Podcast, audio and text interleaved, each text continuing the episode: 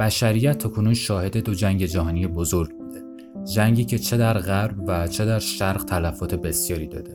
ایران در هر دوی این جنگ ها بیطرف بوده ولی بعد اتمام هر دو جنگ صدمات بسیاری متحمل شده. بعد جنگ جهانی دوم ایران به اشغال نیروهای متفقین در اومد. رضا شاه از سلطنت عزل شد و ارتش ایران بنا به روایاتی در عرض یکونیم روز سقوط کرد. اما اونچه که برای بعد جنگ جهانی اول می‌دونیم در این جمله خلاصه میشه. قحطی شد و ایرانیا مردن. آمار اطلاعات ضد و نقیزی در این باره میشنویم. یه دسته میگن که در طی این قحطی جمعیت ایران نصف میشه و دسته دیگه میگن که این آمار درست و منطقی نیست و آمار کشته ها زیاد بوده ولی نه در این حد. اما واقعا در خلال سالهای 1917 تا 1919 چه اتفاقی رخ داده؟ اوضاع ایران در اون دوره چطور بود؟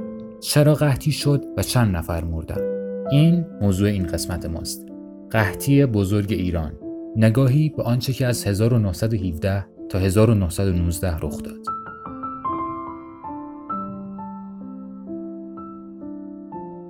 اگر می‌خوایم وارد بحث جنگ جهانی اول و قحطی و اینها بشیم باید به اوضاع ایران در اون دوره هم بپردازیم. تو سال 1907 یه قراردادی با عنوان قرارداد سن پترزبورگ امضا میشه که ایران رو به سه قسمت شمالی تحت کنترل روسیه تزاری، جنوب تحت کنترل امپراتوری بریتانیا و مرکزی که منطقه تحت حاکمیت ملی ایران بوده تقسیم می‌کرده. ایران یه واسطه دیپلماتیک بوده بین دو ابرقدرت جهانی و تلختر این که حاکمیت وقت ایران البته اگر بتونیم اسمش رو حاکمیت بذاریم توانی برای مخالفت با این قرارداد نداشت ایران در اون زمان دولت و ملت به معنای مدرن و امروزیش نداشت ایران که در اون دوره به عنوان پرژا شناخته می‌شد مجموعه ای از قبایل و قومیت ها و خاندان ها بود و دولتی با حاکمیت قانون در اون استقرار نداشت. رأس قدرت در ایران در اون دوره خاندان قاجار بود. از اواخر ژوئیه 1914 جنگ جهانی اول آغاز میشه و تا اوایل نوامبر 1918 ادامه پیدا می‌کنه. توی این جنگ همه کشورهای اروپایی به جز سوئیس و اسپانیا و هلند و کشورهای اسکاندیناوی وارد جنگ میشن. یک سوی جنگ متحدین بودن که میشه آلمان و همپیمانانش که میشن اتریش مجارستان امپراتوری عثمانی و بلغارستان و طرف دیگه هم متفقین بودن که میشن امپراتوری روسیه بریتانیا، فرانسه، سربستان، ایتالیا، ژاپن، رومانی و ایالات متحده آمریکا. آمار دقیقی از تلفات جنگ جهانی اول نداریم. تنها اجماعی که وجود داره اینه که حدود 10 میلیون سرباز در طول 5 سال جنگ کشته شدن. اما درباره قربانیان غیر نظامی اطلاعات دقیقی در دست ما نیست.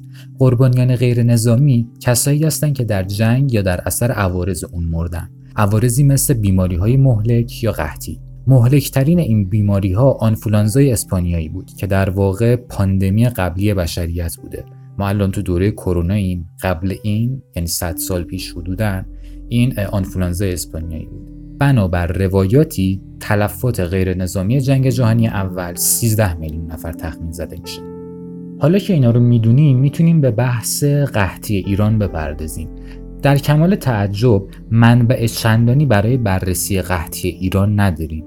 البته برای مخاطب عام منظورم ها و گفته های مورخان هم همخانی خاصی با همدیگه ندارن. این قضیه پژوهش درباره قحطی ایران رو به یک کار سخت و طاقت فرسا تبدیل کرد. تنها منبع مکتوبی که برای قحطی ایران نوشته شده کتاب The Great Famine and Genocide in ایرانه که از محمد قلی مجده که با عنوان قحطی بزرگ ترجمه و منتشر شده توی ایران این کتاب بر اساس اسناد و مدارک و گزارش های آرشیو وزارت خارجه آمریکا و گزارش های موجود در روزنامه های اون دوره نوشته شده و توی اون از خاطرات افسران و فرماندهان انگلیسی حاضر در ایران نیز استفاده شده. تأکید اصلی کتاب بر نقش بریتانیا در این قحطیه. اما ادعایی که اختلاف نظر بسیاری رو برانگیخته اینه.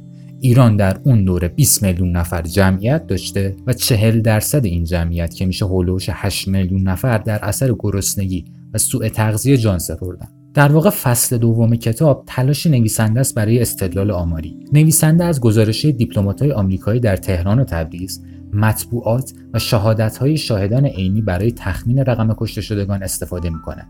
توی فصل سوم هم با استفاده از مقایسه جمعیت ایران در سالهای 1914 و 1919 به بررسی آمار جمعیت ایران می‌پردازه و ادعا می‌کنه که جمعیت ایران در سال 1914 میلادی 20 میلیون نفر بوده نه 10 میلیون نفر. رقم 10 میلیون نفر حاصل پژوهش های مورخین در دهه های 60 و 70 میلادی بوده که از روش های علمی به دست اومده. توی ادامه به این قضیه باز برمیگردیم. و نویسنده ادامه میده که بعد قحطی جمعیت ایران از 20 میلیون نفر به 11 میلیون نفر سقوط کرده. با حساب کتاب سرانگشتی نتیجه گرفته که 10 میلیون نفر. معادل 40 درصد جمعیت ایران در قحطی تلف شده. 20 منهای 11 میشه 9 ولی باید نرخ زاد و ولد هم در نظر گرفت. و از طرف دیگه ما اینجا گفتیم 10 میلیون ولی بالاتر گفتیم 8 میلیون. توی کتاب هم همین اتفاق افتاده یعنی یه جا 8 میلیونه یه جا 10 میلیونه. یعنی رقم خود کتاب هم دقیق نیست. حالا بگذریم. کتاب سرشار از کینه و تنفر نویسنده از بریتانیا. دو فصل بعدی این کتاب به دلایل قحطی در ایران می‌پردازه. توی این کتاب آورده شده در نیمه دوم سال 1916 در اثر جنگی که در خاک ایران ابتدا میان ایرانیان و روسها و سپس میان روسها و ترکهای عثمانی در گرفته بود مردم ایران با کمبود مواد غذایی و گرانی روبرو شدند. کمبود مواد غذایی در پاییز 1917 به قحطی انجامید. در بهار 1917 ترک های عثمانی خاک ایران را ترک کردند. و به دنبال انقلاب روسیه و به دنبال انقلاب روسیه نیروهای روس نیز در پایان پاییز 1917 از ایران رفتند. از آن پس تنها انگلیسی ها در ایران باقی ماندند. بنابراین ایران زمانی به بزرگترین فاجعه تاریخ خود دچار آمد که تمام خاک ایران و کشورهای همجوارش در شرق و غرب علاوه بر خلیج فارس در اشغال نظامی انگلستان بود. از همان آغاز انگلستان دست به تبلیغات ماهرانه ای زد. تا مسئولیت تقصیر فاجعه قحطی ایران را متوجه روسها و عثمانی ها کند اما همانطور که گفته شد ترک ها و روسها پیش از بروز قحطی ایران را ترک کرده بودند در این پژوهش نشان داده می شود عامل اصلی تشدید و طولانی شدن قحطی که منجر به مرگ میلیون ها ایرانی شد سیاست های بازرگانی و مالی بریتانیا بود.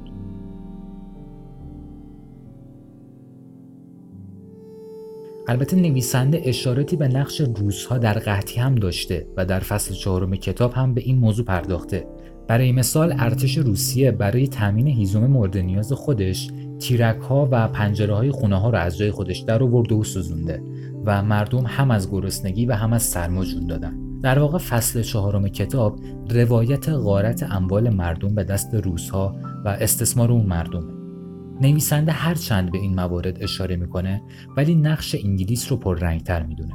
فصل پنجم کتاب بررسی خریدهای غله ایرانه و توی اون سعی شده تا با ارائه شواهدی به نقش انگلیس در خالی شدن انبار غلات ایران پرداخته بشه.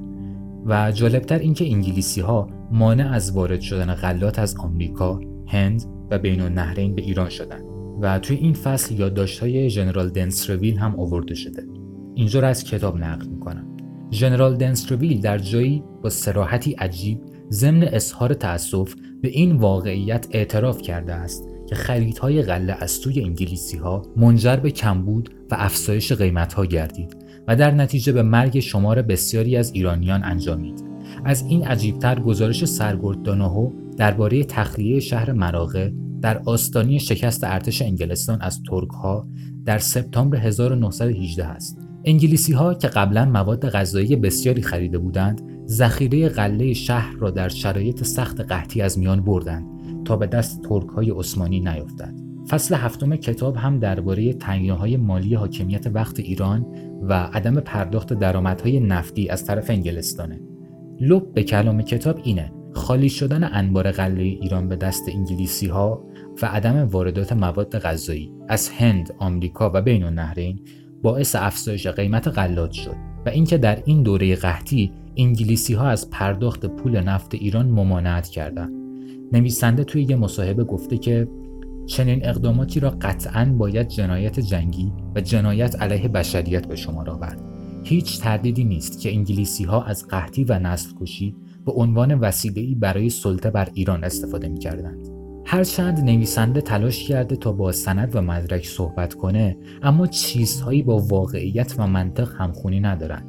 آقای مجد تنها مورخیه که به جمعیت 20 میلیونی ایران در اون دوره اشاره کرده و تا پیش از ایشون همه این رقم رو معادل 10 میلیون نفر می‌دونستن از سوی دیگه ایشون توی مقدمه کتابشون به یه نکته عجیب و مبهم اشاره کردن ایشون در پاسخ به اینکه چرا تنها منبع استفاده شده منبع آمریکایی اینو گفتن میان عملکرد دولت‌های آمریکا و انگلیس در زمینه انتشار اسناد طبقه بندی شده تفاوت جالبی وجود دارد.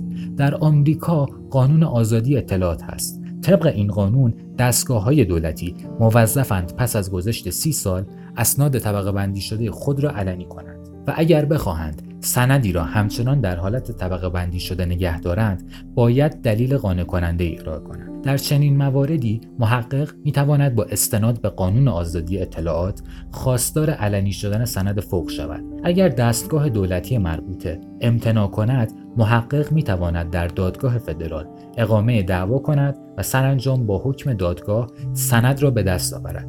در انگلستان مسئله کاملا فرق می کند در این کشور قانون آزادی اطلاعات وجود ندارد. دولت بریتانیا می تواند اسناد را همچنان در حالت طبقه بندی شده نگه دارد و تنها اسناد گزیده و دستچین شده را در اختیار محققین قرار دهد. به علاوه امکان اقامه دعوای محققان علیه دولت به خاطر علنی نکردن اسناد تاریخی نیز وجود ندارد. به این دلیل دستگاه های دولتی بریتانیا می توانند تا هر وقت که بخواهند اسناد را در حالت طبقه بندی شده نگه دارند. و از انتشار آن خودداری کنند.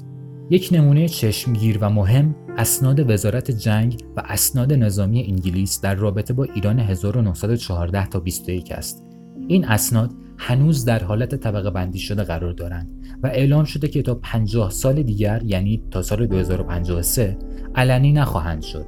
حتی اگر این 50 سال نیز طی شود هیچ تضمینی وجود ندارد که این اسناد حتی در آن زمان نیز علنی شوند در اینجا انسان حیران می شود که انگلیسی ها می خواهند چه چیزی را پنهان کنند.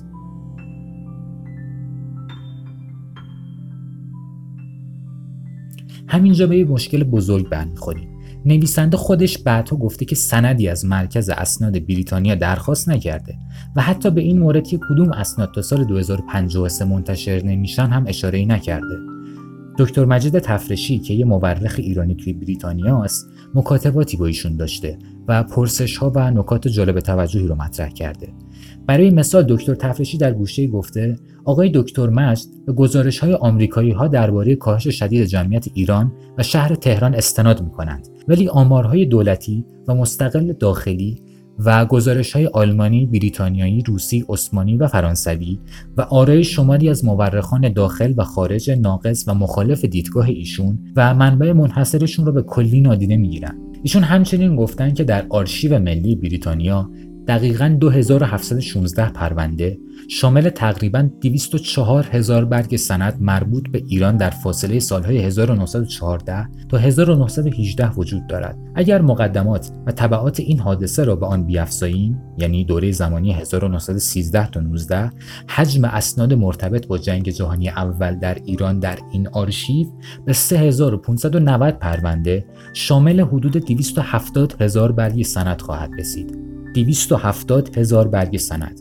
این مجموعه عظیم کمی و کیفی را نمی‌توان نادیده گرفت و نه منکر اهمیت آن در تاریخ نگاری جنگ جهانی اول در ایران شد. ضمن آنکه همه منابع تاریخ معاصر ایران این اسناد نیستند و این اسناد هم طبعا مثل هر سند دیگری خالی از حب و بغض و نادرستی نمی‌تواند باشد. ما حتی توی دیدگاه مورخهای دیگه هم به نکات جالبی برمیخوریم.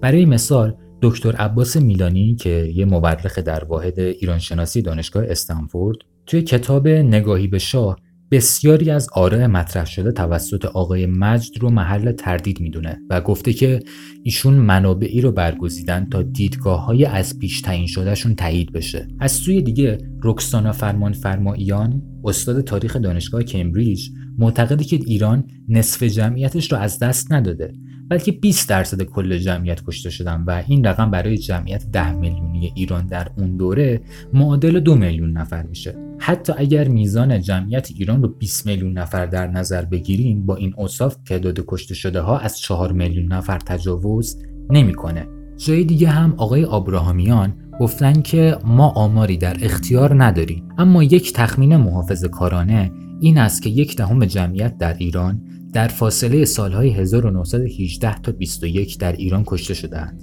ایشون شیوع آنفولانزای اسپانیایی و خشکسالی رو عامل اصلی مرگ و میر می‌دونه نه قحطی. سالها پیش از آقای مجد آقای کسروی در آثار خودش این ادعا رو کرده بود که جمعیت ایران در طول این قحطی یک سوم شده. ایشون اشاره به اینکه جمعیت ایران در اون دوره چند میلیون نفر بوده نکرده.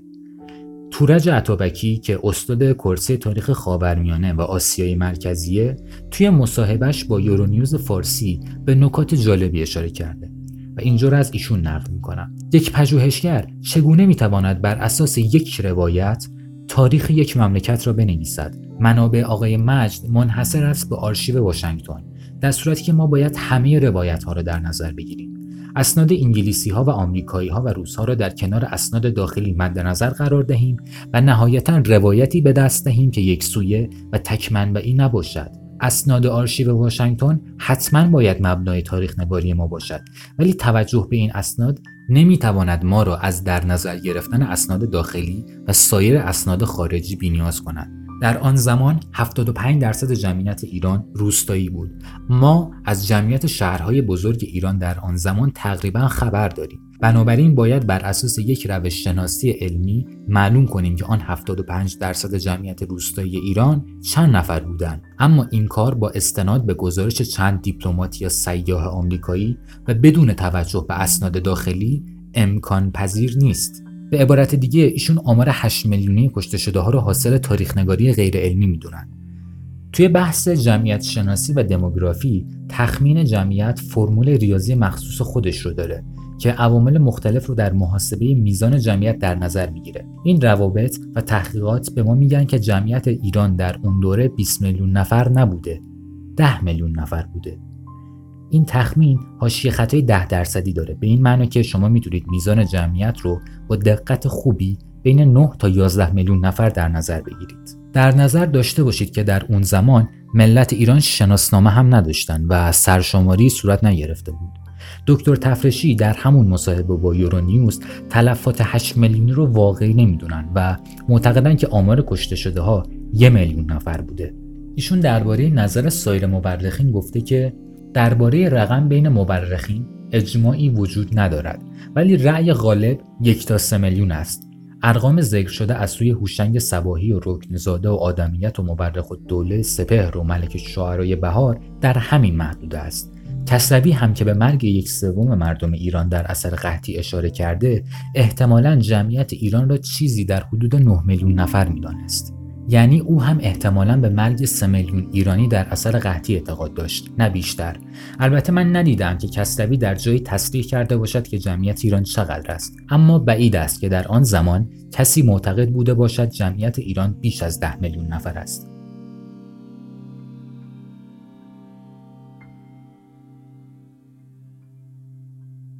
دکتر عطابکی در ادامه درباره علل قحطی اینها رو میگه.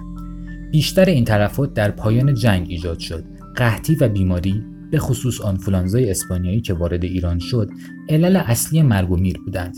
ما تلفات در میدان جنگ نداشتیم. قحطی هم علل گوناگون داشت. خشکسالی یکی از این عوامل بود.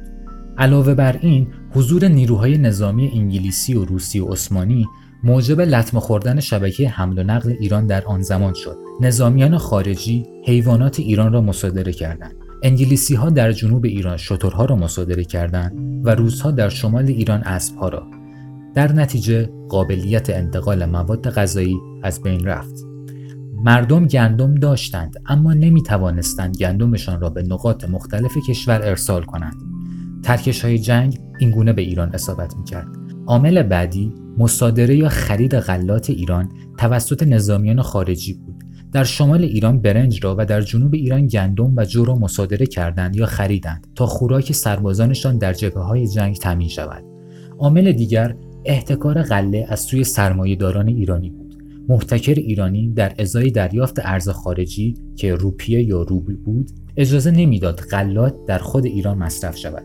مصادره یا خرید غلات فقط برای مصرف سربازان مستقر در ایران نبود بلکه برای مصرف سربازان مستقر در جبهه های جنگ نزدیک به ایران هم بود ارتش های عثمانی روسیه و انگلیس خوراک سربازانشان در جبهه های نزدیک به ایران را حتی المقدور از ایران تأمین می کردند. غلات خریداری شده بیشتر به جبهه های شمال و شمال غرب و غرب کشور ارسال می شدند. اما چنان که گفتم در کنار ارسال آزوقه برای سربازان خارج از ایران خشکسالی هم عامل موثری بود در اوایل جنگ قحطی چندان گسترده نبود با اینکه آزوقه سربازان خارج ایران با غلات ایران تامین می‌شد. بروز خشکسالی های متمادی و احتکار تجار و صاحبان مزارع در داخل ایران موجب تشدید قحطی در ایران در اواخر جنگ جهانی اول شد. بحث خشکسالی و احتکار موضوع خیلی مهمیه که توی کتاب آقای مجد به اون چندان پرداخته نشده. و نویسنده تلاش داشته تا فقط بریتانیا رو مقصر جلوه بده. توی پورتال جامع علوم انسانی نوشته 6 صفحه‌ای با عنوان سندی از قحطی سال 1287 هجری قمری موجوده که توسط دکتر محمد اسماعیل رزوانی نوشته شده. از ایشون به عنوان پدر تاریخ مطبوعات و تاریخ معاصر ایران یاد میشه. و این تیکه که الان می‌خوام بگم نقل مستقیم از همین سنده. باری قحطی و خشکسالی و گران شدن ارزاق و درمانده شدن مردم و مرگ از گرسنگی بلایی بود که به موازات وبا و تاون و نوبه و آبله و ملخ هر چند سال یک بار گریبان مردم ایران را در گذشته می گرفت و کشتاری جانگزا و دردناک می کرد. داستان قحطی ها و مرگ های از گرسنگی که احتکار غلهداران از خدا بی خبر آن را تشریح می کرد داستان جانکاهی است که کرارن در تاریخ ایران رخ داده و شایسته است که موضوع کتابی جداگانه قرار گیرد. تا هم گوشه ای از تاریخ ایران روشن شود و هم نسل حاضر قدر این روزگار را که غرق در رفاه و آسودگی است بداند. در ادامه گفته که چون در اون دوران بارش باران کم بوده محصولات زراعی برداشت شده هم کم بوده. این کمبود زندگی مردم را مختل کرد. حتی جابجایی غلات هم میسر نبود و حتی دسته ای از غلات هم توسط آفت از بین رفت. اما عجیبتر این بود که در اون دوره ناصرالدین شاه ایران را به مقصد زیارت عتبات عالیات توی عراق ترک کرد.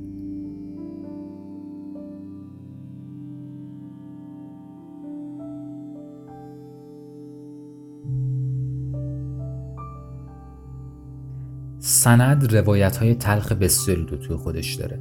در جایی گفته شده که مردم شهر تربت یعنی تربت گرسنگی به مردخاری افتادن. حتی موردی مشاهده شد که در اون شهر مردم به یه جوون حمله کردند و کشتنش و گوشتش رو خوردن. در شهر قاین دو نفر سر دو من آرد مردن. توی این سند قیمت کالاهای اساسی اون دوره هم آورده شده. این سند حتی به احتکارهایی که در اون دوران صورت می گرفت هم اشاره می‌کنه. مثلا در جای آورده شده که ریگ بیابون رو زیر آسیاب خورد می‌کردن و با آرد و جو و گندم مخلوط می‌کردن و قیمت ها به اندازه بالا رفته بود که کسی عملا توان خرید نداشت. میزان دزدی و غارت به قدری بالا رفته بود که مردم خواب راحتی نداشتند. تلخی روایت های این سند باور نکردنیه. تو جایی گفته شده که مردم اطفال کوچک را تعام یعنی غذا نمی‌دادند تا زودتر فوت کنند. مردم در کوچه و خیابون میمردن و کسی اونها رو تا چند روز بعد مرگشون جمع نمی‌کرد.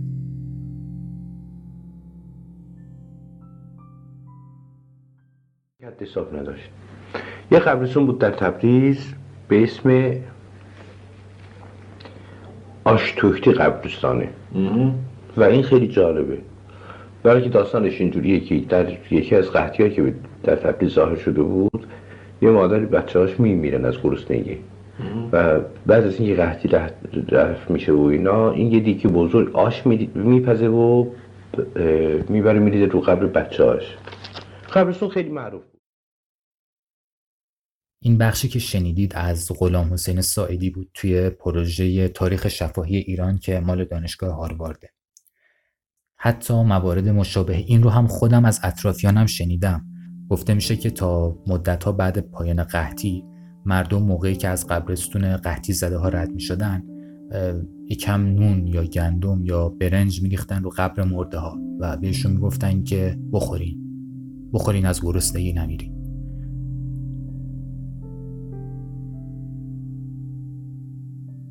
دکتر تفرشی هم در واقع علت اصلی قحطی رو فقر مردم و کمبود ارزاق می‌دونه. ایشون گفته جنگ و کمبود ارزاق و کمبود نقدینگی یعنی فقر مردم عوامل اصلی قحطی بودند. خشکسالی عامل اصلی نبود. بین کمبود ارزاق و فقر مردم نیز فقر عامل مهمتری بود. در واقع مردم امکان خرید نداشتند. و اگر بخوایم به کلام آخر این قسمت برسیم این مطلب سعی داشت تا با دید سنجشگرانه بحث قحطی ایران را مورد بررسی قرار بده. نکته مهمی که باید به اون توجه داشته باشیم اینه که یک میلیون نفر که سهله حتی یک نفر هم به خاطر گرسنگی بمیره فاجعه است و ما نیازی به اقراق در ارائه آمار نداریم.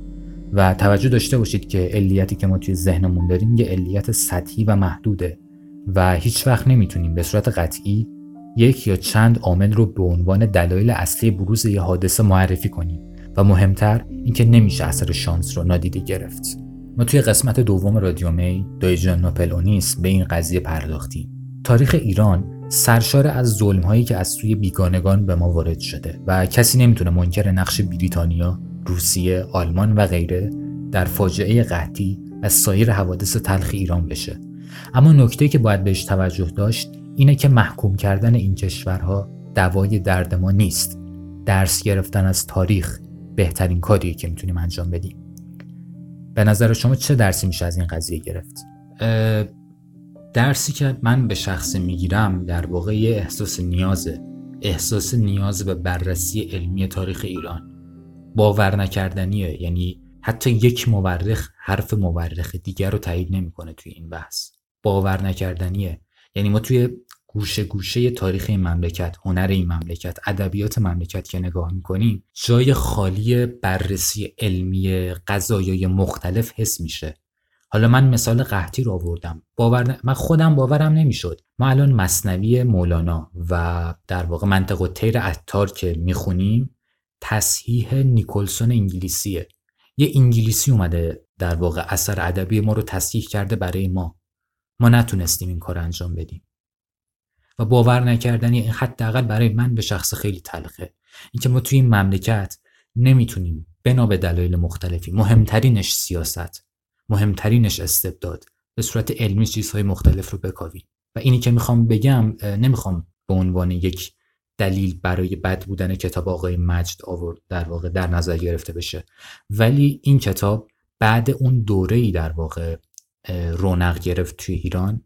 که آقای احمدی نژاد توی مجمع عمومی سازمان ملل هولوکاست رو انکار کرد و رقم ده میلیون رو ساختیم به نوعی البته میشه این ادعاست ولی من خودم به شخص این رو قبول دارم. این رقم ده میلیون رو ساختیم تا بگیم هولوکاست علکی بوده و این تاریخ تلخ مملکت ما. رادیو هم توی این قسمت تلاش داشت تا با آوردن گفته های مورخین مختلف جنبه های مختلفی از ماجرای قحطی رو مورد بررسی قرار بده.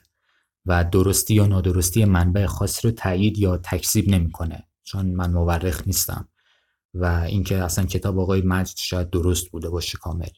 نمی‌دونیم. و همین. چیزی که شنیدید قسمت ششم رادیو می بود. گاهنامه نوشتاری و شنیداری برای ذهنهای دغدغه‌مند. شما می‌تونید پادکست ما رو از طریق Anchor، تلگرام، Spotify، Apple Podcast، Google Podcast، Castbox و هر رسانه صوتی دیگه ای دنبال کنید. با کلید واژه رادیو می به صورت انگلیسی. رادیو که بلدید چطوری نوشته میشه، می هم به صورت M E Y. همچنین می‌تونید نسخه نوشتاری این پادکست رو توی انتشارات ویرگولمون بخونید و نظر بدید. اگر نظر، انتقاد یا پیشنهادی دارید، لینک تماس با ما توی انتشارات ویرگولمون قرار داده شده. توییتر و تلگرام ما هم از طریق همون انتشارات قابل دسترسیه. یا اینکه می‌تونید همون رادیو می رو به صورت انگلیسی توی توییتر و تلگرام سرچ کنید. اگر هم مایل به همکاری با ما در ساختن پادکست هستید ما از شما استقبال می‌کنیم. و آهنگی هم که در حال شنیدنش هستید آهنگ بوی گندم هست از داریوش که من خودم به شخص خیلی مرتبطش می‌دونم به این قسمت از پادکست. ممنون که گوش دادید.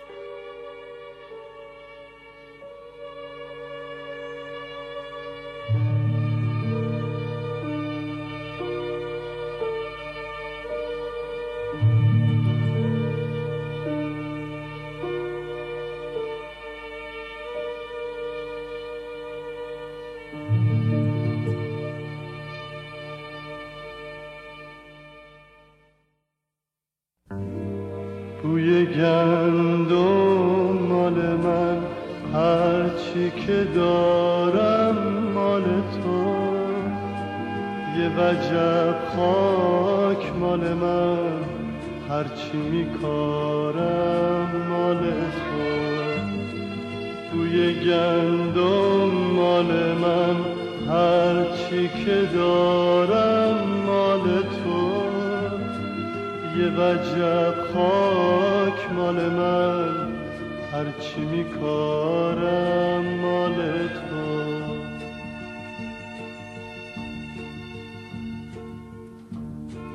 اهل تونی این قبیله مشرقیم توی این مسافر شیشه شهر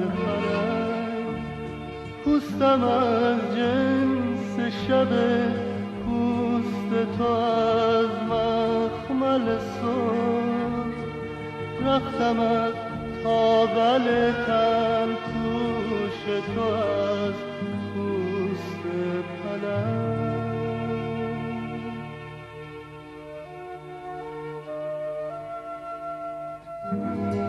بوی گندم مال من هرچی که دارم مال تو. یه وجب من هرچی میکارم مال تو. بوی گندم مال من. هرچی که دارم مال تو. یه وجب خاک مال من. هرچی میکارم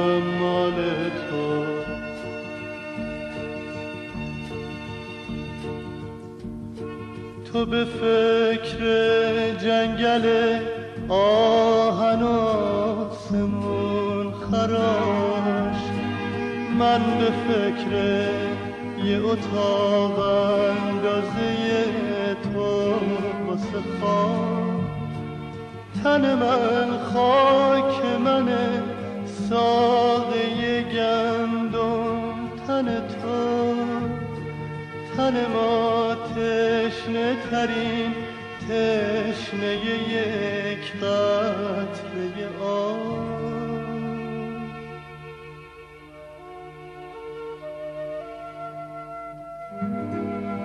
بوی گندم مال من هرچی که دارم مال تو. یه وجب خاک مال من. هرچی میکارم مال تو بوی گندم مال من. هرچی که دارم مال تو یه وجب خاک مال من. هرچی میکارم مال تو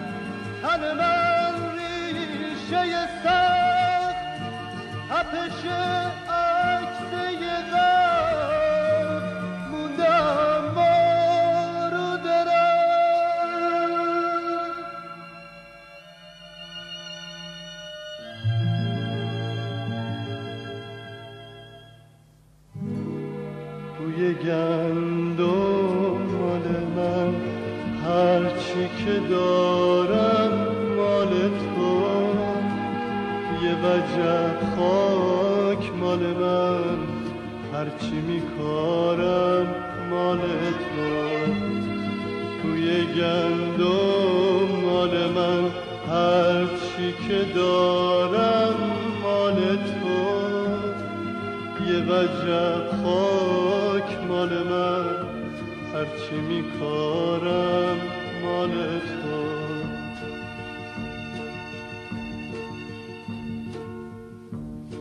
نباید مرسی گو باشم واسه خاک تنم. تو آخه مسافری خونه رگ اینجا منم. تن من دوست نداره زخمی دست تو بشه. حالا با هر کی که هست کی که نیست داد می‌زنم.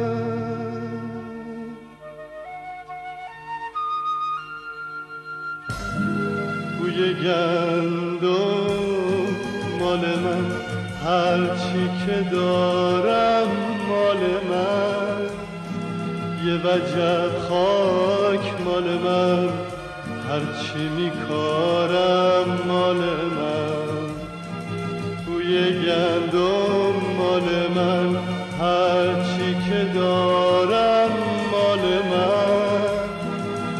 وجب خاک مال من هرچی میکارم مال من.